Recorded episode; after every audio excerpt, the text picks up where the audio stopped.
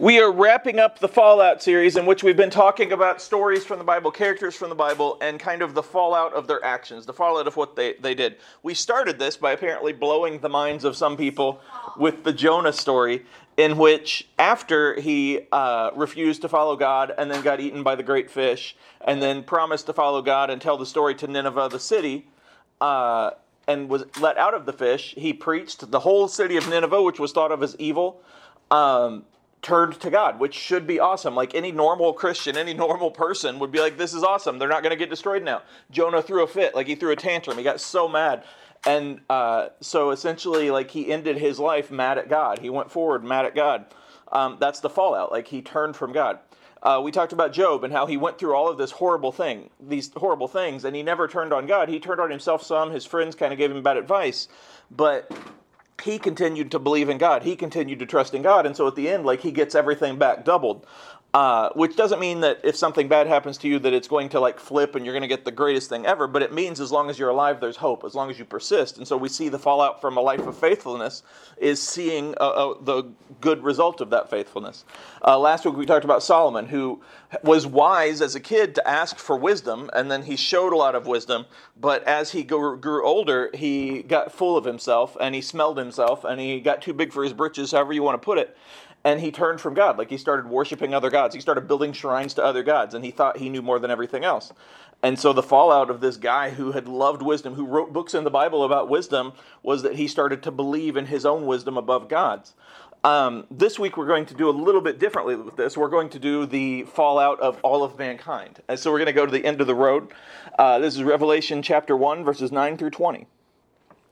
I, John, am your brother and your partner in suffering and in God's kingdom and in the patient endurance to which God calls us. I was exiled to the island of Patmos for preaching the word of God and for my testimony about Jesus. It was the Lord's day and I was worshiping in the Spirit. Suddenly I heard behind me a loud voice like a trumpet blast.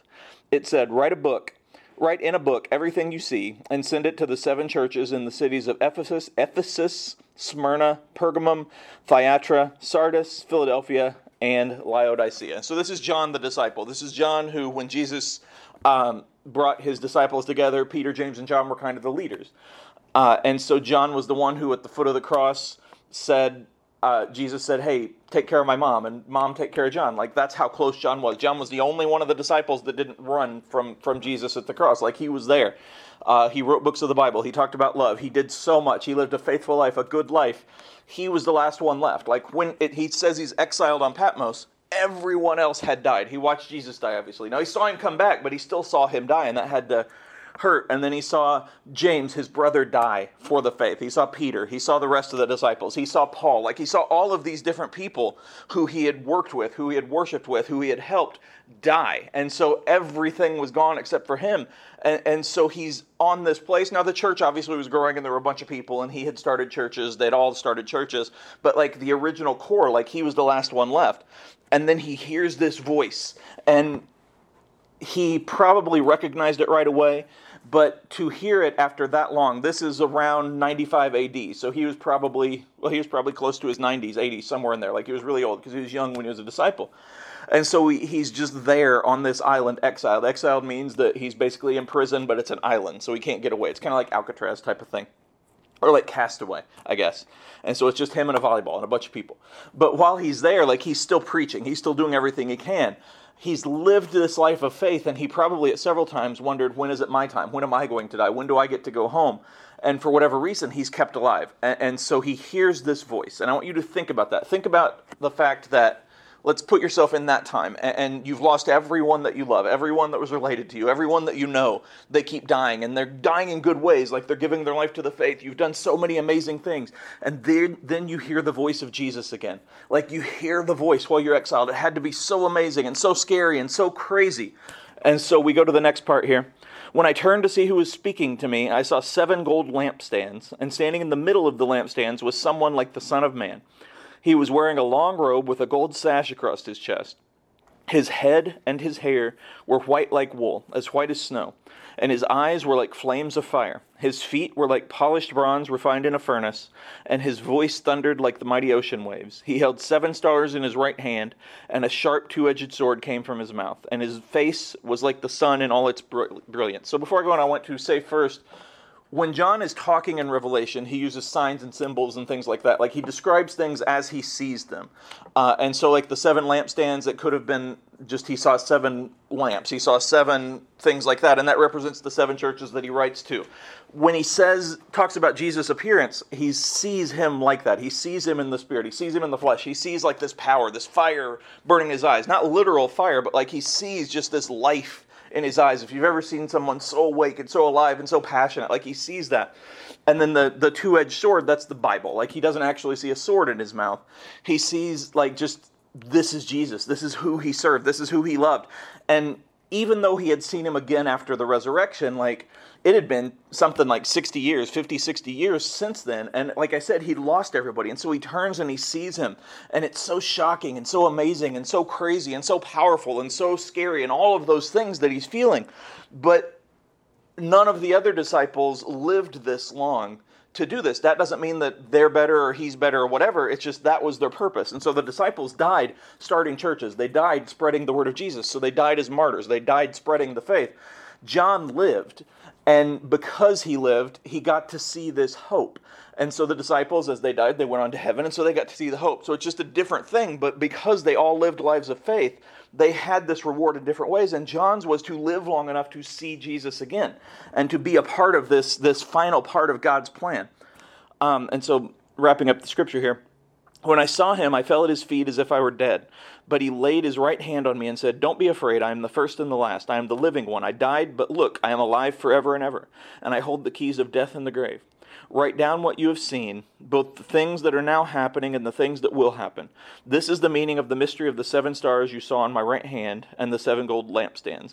The seven stars are the angels of the seven churches, and the seven lampstands are the seven churches. So basically, from here, Revelation gets kind of weird a little bit. The first couple chapters uh, are John writing letters to the seven churches. That doesn't mean there are only seven churches, but they probably represent like a circle or the seven post areas where people sent mail or the seven uh, areas of the church area, you know, like I'm saying, like districts, that type of thing. But regardless, the reason for the letters were twofold. They were to send letters to those churches to talk about them, but they were also for us to see what happens to churches. And in one of the letters, um, it was about the church being lukewarm, which meant they went to church, but they didn't really do anything with it. They didn't care about Jesus. They didn't care about helping people. They just cared about going and being in attendance. And so each of those is like that. Some of them were good, some of them were struggling, but all of them had this chance to do more. That's the whole point of God's plan. Um, in confirmation, we talked a little bit about the beginning of time today. And so basically, this is the end. This is the fallout, not just of John's life of faith and the fact that he gets to be a part of writing down this plan, this amazing book, this amazing part of the Bible, but it's all of us get a part of this plan. So basically, when Noah was around, um, everybody was killing each other and sacrificing each, sacrificing each other and like sacrificing kids and virgins and, and other people that they didn't like just to their gods and doing all these things. So God sent down to Abraham and then to Moses um, these laws like hey this is what the church is supposed to be. And had he said just love everybody had he said go to church and you know help people and and you know be kind to everybody they would have all died because everybody else was so violent. This doesn't mean that he was like hey it, it's okay to do this and it doesn't mean he changed his mind. It means that he led the church along. He led people along like a parent would a kid. So um, with you guys when you learned how to well when you were babies and you first started crawling like your parents didn't take you as like a newborn and say, okay, Caden, I'm going to toss you in the pool and I want you to climb out, like swim a little bit, then climb out and then walk around, and then I'm going to give you the keys to the car. They didn't do that because it wouldn't work out very well. So I don't encourage you to do that. They let you learn how to crawl. And then once you started crawling, they probably helped you stand up a little bit and then eventually let you walk. And then over time, like you could run, you could do more things, you could none of you can well some of you can well you can drive now uh, but you got to do more things. You got to grow things. When you started, uh, you didn't know how to read, you didn't know how to talk, and so your parents didn't like take you to church and be like, okay, you're going to give the sermon today, Elizabeth. Zach, you're going to sing. Like it's like your babies. Like you don't have to do this stuff yet. Uh, you learn over time. It's step by step by step by step, just like with anything. When you first start playing a sport, when you first going start going to school, like everything starts at a certain point. When you start going to school, you don't start with like calculus. You start with basic math, like addition. You don't start with like reading Shakespeare or something. You start with learning the alphabet, and it's going step by step. And that's what God set down over all of time for the plan. And that's what's so cool is so it started with here's all these rules and all these laws that are going to help you to see how to treat people better and if you look through all of the laws, a lot of them are about how to live healthily, like just how to not die, how to not get sick, how to, to do that. Some of them are like, hey, this person over here is a widow or an orphan. They don't have anybody to take care of them, so you have to be generous to them. And it's like all this stuff that for us now is like common sense, but for them, they had to be told this because the world was so different. And then that went for a while. And then as people got to the place that God knew they would, and He knew all of this would happen, then He sends Jesus. And He's like, okay, this is going to show how to have a relationship with Him. And one of the really cool things when Jesus died on the cross, um, first he spent like three years walking around, like teaching, helping, healing, setting this example for how we treat other people. Not changing the law, but taking it from follow these laws to just love God and love others. Like, this is how you do it. You love people, you treat them like you want to be treated, you help them, you're there for them, you listen, you don't hate them, all of these things. And then when he died on the cross, there's a part where uh, the curtain tears down in the temple. And so at a certain point, in order to pray, in order to get forgiveness of your sins, you had to tell the priest everything. And then he would go behind a curtain with a rope attached to him and he would pray for you. So, like, imagine that, that you're just at home and like you've got a test coming up or you're scared about something. You have to wait to go tell a priest your prayers. You can't pray on your own yet. Uh, and so that's the that curtain ripping was like God saying, You can go directly to me now. You can go to Jesus, and that's how you pray. And then when Jesus left, He's like, I'm sending the Holy Spirit because you don't even need to see my example now. Now you are to this point where you can run, you can do all these things, you can start churches, you can learn from each other because you know what to do. And so the Spirit connects everybody and combines them. And that goes all the way until whenever Revelation happens. And Revelation is the end times. And the reason for that is because it gives everyone who hasn't chosen him this one final chance to choose. If God could, or if God wanted to, he could force everyone to just see that he's God. Like he could just appear on TV one day, he could come into every room and every house and every country and everywhere and say the same thing at the same time, and people would be like, oh, this is God. Uh, I better shape up, but it's not really loving him. It's not really serving him. It'd just be out of fear or out of everybody else doing it, etc. And so uh, a lot of us over time choose him and we follow him and we go to youth, we go to church, we do our best to be Christians. Well, at the end, there's this last chance where it's like, okay, a lot of bad things are going to happen and everybody who hasn't chosen me yet has this chance and it's it's not necessary. He could just snap his fingers and the world's over. But it's so that everybody has one more chance one more chance. That's why it takes forever. That's why it goes a long time. It's about having one more chance because as long as you're alive there's hope. And it's so amazing when you look at it like that. And that's the fallout of mankind. That's the fallout of adam and eve. It's like because they ate of the fruit because they were imperfect God was like, I'm going to give you another chance. You're going to go out of the garden, but I'm going to give you another chance. And with Moses, he killed somebody and then he got angry and he's like, I'm going to give you another chance. Over time, with Peter, with John, with all of the disciples, it's like, I'm going to give you another chance. And so it's always about giving us another chance, but we have to accept it because eventually, in all of time, there comes a point where it's just over and people are dead and they can't choose anymore. And in our lives, there comes a time where we don't want to choose anymore because we've just become who we want to be. And it doesn't mean that you don't have a chance to change, but the more you say no, the more you turn away, the more you don't care, the less you're going to care. And so if you're just waiting to die on a bed and then have a chance to convert, you may not have that opportunity. And so John shows us that with a life of faith, with a life of just doing your best, uh, yeah, you may be exiled. Yeah, you may lose people, but you're going to get this chance to see Jesus again. You're going to get this chance to be a part of something special.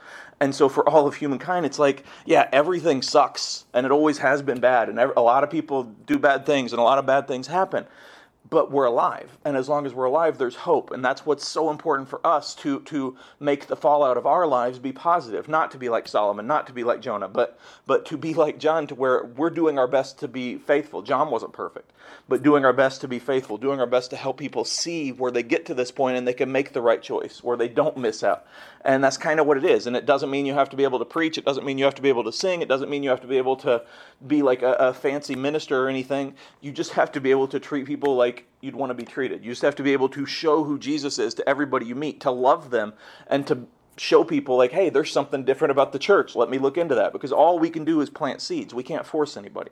All we can do is plant seeds but then they have to see through our lives the example of how to be better. And that's why jesus was here. And that's why john lived so long. And that's why we are here. That's all i got